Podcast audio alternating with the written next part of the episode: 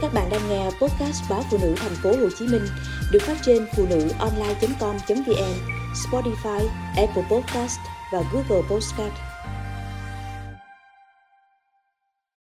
Để chồng tự chịu trách nhiệm bằng cách bớt nói.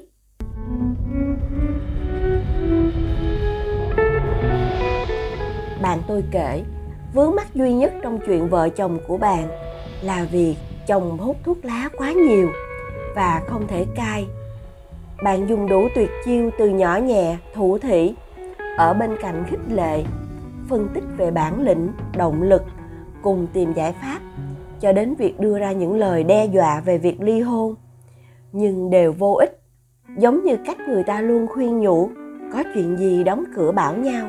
Vợ chồng bạn đã đóng cửa rất nhiều, suốt 5 năm qua.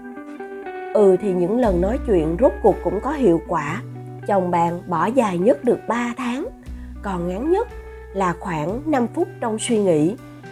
Đến lần gần nhất, khi bạn lại ngửi thấy mùi khói thuốc ám trên người của chồng, bạn quyết định không nói gì nữa. Bạn bảo, tự nhiên thấy những cuộc nói chuyện là không cần thiết. Nhưng chẳng phải mình tức giận hay dùng sự im lặng để gây khó dễ cho chồng. Chỉ là mình nói đủ rồi và muốn chồng tự làm việc với vấn đề của anh ấy. Trong đời sống hôn nhân, hẳn ai cũng sẽ cảm nhận được cái cảm giác đến một lúc muốn im lặng như thế, dù vấn đề của mỗi người mỗi khác. Nhưng hầu như đều bước qua giai đoạn muốn thay đổi thói xấu ở đối phương. Đòi hỏi sự thay đổi đó để chứng minh tình yêu và đến lúc chấp nhận rằng mình chẳng thay đổi được gì. Nói nhiều, phân tích bao nhiêu cũng vô ích. Nếu bản thân đối phương không muốn tham gia hành trình thay đổi, tôi nhớ câu chuyện của một cô gái chia sẻ suy nghĩ muốn bỏ chồng để chạy theo người mang lại những cảm xúc mới mẻ trong cơn say nắng.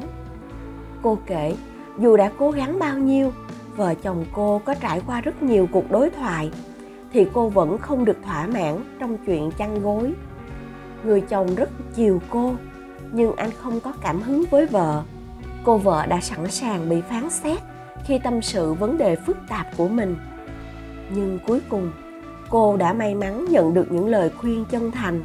Cô cũng nhận ra bản thân đang đóng vai như một hình mẫu người mẹ trong mối quan hệ với chồng, chăm lo từng chút. Và sợ chồng tổn thương nếu có rời xa, vì cô cảm giác mình như điểm tựa duy nhất của anh ấy. Cô thấy những cuộc nói chuyện để tìm ra vấn đề cố gắng bằng mọi cách, như tìm đến cả bác sĩ đã là quá đủ. Bây giờ là lúc cô dành thời gian chăm lo cho chính mình và để chồng có cơ hội được chịu trách nhiệm, được tự nhiên với nhu cầu của anh ấy. Lựa chọn im lặng thường được đưa ra bởi hai lý do. Một là khi người ta đã bất lực, chán ghét người kia, không còn chút hy vọng gì vào hạnh phúc nữa. Chỉ cố gắng tồn tại trong mối quan hệ ấy hay là khi người ta bỗng nhiên chỉ muốn quay về với cảm xúc của mình, nhận ra bản thân không thể thay đổi đối phương và biết rằng hạnh phúc của mình không phụ thuộc vào người kia, tự vui với những niềm vui riêng. Bạn tôi hay cô gái kia suy cho cùng đều im lặng vì lý do thứ hai, và tin vào niềm hạnh phúc tự thân. Họ đã dần có thể tách mình ra khỏi mong muốn thay đổi người kia bằng những cuộc nói chuyện nhân danh góp ý, nhưng thực chất là ra lệnh và yêu cầu. Họ đã từng coi lỗi lầm của chồng là nguồn cơn của những bực bội, bế tắc trong cuộc sống. Mình từng nghĩ vợ chồng cần phải nói chuyện mới giải quyết được vấn đề. Nhưng rốt cuộc, chỉ đổi lấy những thất vọng, cãi vã, bực tức nếu người ấy không làm theo điều mình nói. Còn khi không nói nữa mình có thời gian cho những điều thú vị khác. Mình vui hơn và cuộc hôn nhân bỗng dễ thở hơn. Bạn tôi chia sẻ, chồng bạn tôi vẫn hút thuốc, nhưng anh bắt đầu ý thức được việc tối về sẽ không hút ở nhà nữa. Hay ngay khi đi làm về, anh sẽ vào tắm rửa, thay quần áo cho đỡ ám mùi khói thuốc. Bạn tôi cũng không còn bực bội, nếu biết chồng thi thoảng vắng mặt đi đâu đó 5 phút chỉ để hút một điếu thuốc. Bạn chấp nhận một người chồng hút thuốc lá, thay vì coi rằng đó là điều bất hạnh.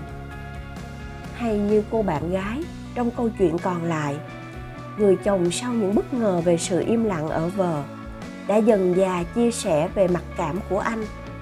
Anh bày tỏ muốn chăm sóc, bù đắp cho vợ, và họ có những đụng chạm đầu tiên. Mọi chuyện không biết sẽ diễn biến ra sao, nhưng người vợ đã thấy bình yên và ngủ ngon giấc. Chuyện gì cũng có giới hạn, dù là mong cầu, đòi hỏi, nỗ lực, hay thậm chí là những cuộc nói chuyện. Một điểm dừng là cần thiết nếu chỉ từ một phía cảm thấy mình đã chạm ngưỡng và nói quá đủ rồi.